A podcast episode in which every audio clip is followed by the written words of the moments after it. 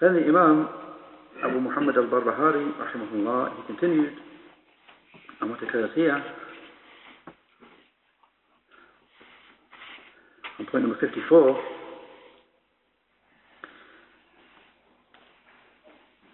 what occurs on page 320, والصبر على حكم الله والإيمان بأقدار الله كلها خيرها وشرها حلوها ومرها والإيمان بما قال الله عز وجل قد علم الله ما العباد عاملون وإلى ما هم صائرون. لا يخرجون من علم الله ولا يكون في الأراضين والسماوات إلا ما علم الله عز وجل. Saying of the Imam al-Barbahari rahimahullah, and to have patience with the judgment of Allah. And to have iman in all the decrees of Allah the good and the bad the sweet and the bitter. And to have iman in whatever Allah the mighty and majestic has said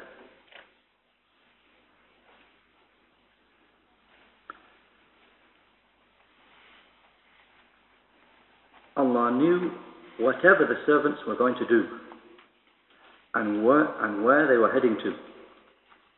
They do not escape from the knowledge of Allah. And there is nothing in the, in the earth or in the, or in the heavens except that which is known by Allah, the Mighty and Majestic. Shaykh al-Fawzan, said in explanation,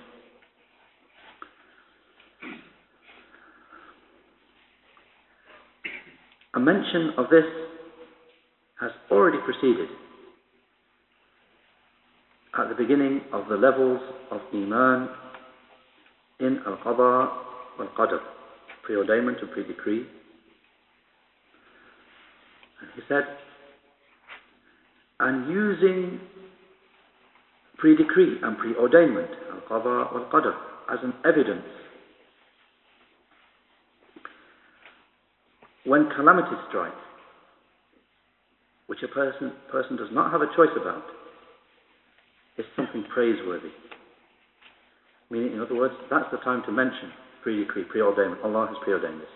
When a calamity strikes you can't help, that's when you can mention this is from the pre-decree of Allah. As opposed to when a person commits a sin, that is not a time. If a person commits a sin and he's pulled up about it, that is not the time, as we've heard before, it's not the time for him to say, I can't help it. Allah, Allah pre-decreed that I would commit that sin. That is not the correct place for him to quote pre-decree. He had the choice, he did that sin. But the correct place to quote pre-decree is this place. When a calamity strikes, you can't help. Allah decreed that it would happen. That's when he mentioned this is Allah's decree. The Sheikh said, and using preordainment and pre-decree as an evidence when calamities strike, things that a person does not have a choice about, is something praiseworthy. Because this shows his being satisfied and his submitting.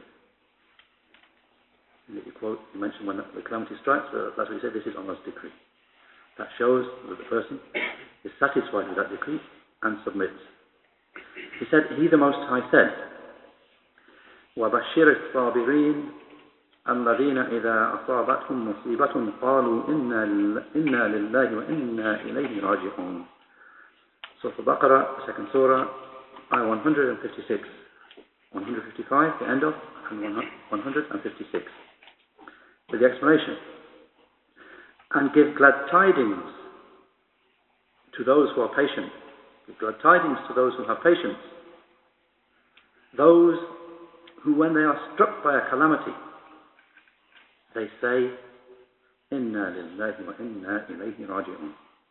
Indeed, we belong to Allah and to him we shall return. The Sheikh said, But as for using pre-decree and pre ordainment as a proof for evil deeds which they commit by choice, which they commit and do by choice, then they have no argument in, in pre-decree for that. Rather, they are punished for their deeds. and they are falling short. And the gate to repentance is open. Instead of raising an argument with Allah, such that you say, Why did you decree this upon me? And that you abandon repentance. And this is from blameworthy inability. And if a person commits a sin, it's not the right time for him to quote pre-decree. Say, I can't help it, it's pre-decree. Why was this written upon me, this sin? That's the wrong approach. The Sheikh said, rather the door to repentance is open for you. Instead of raising an argument with Allah such that you say, why did you decree this upon me? And leave off repentance. So this, as the Sheikh said, this is blameworthy inability. Rather, hasten to repentance and seeking forgiveness. And blame yourself. So this is what is required from a servant. That he should look at his own deeds.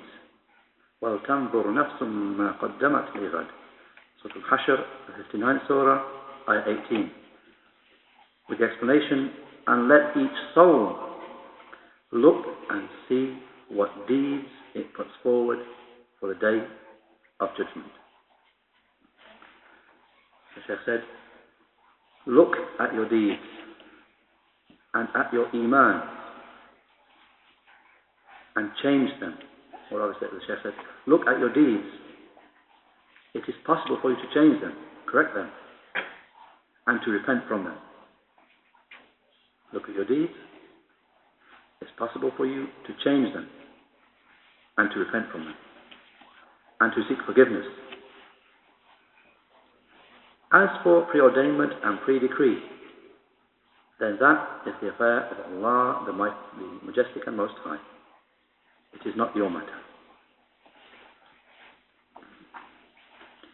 He said, he's saying, وَلَا يَخْرُجُونَ مِنْ عِلْمِ اللَّهِ And they will not depart, they will not exit from the knowledge of Allah. Shaykh Fawzan said, everything, Allah has full knowledge of it. And He, the Perfect and Most High, fully encompasses it. He knows the disbelief of the disbeliever and the sin of the sinful person and the oppression of the oppressor. It is not hidden from him.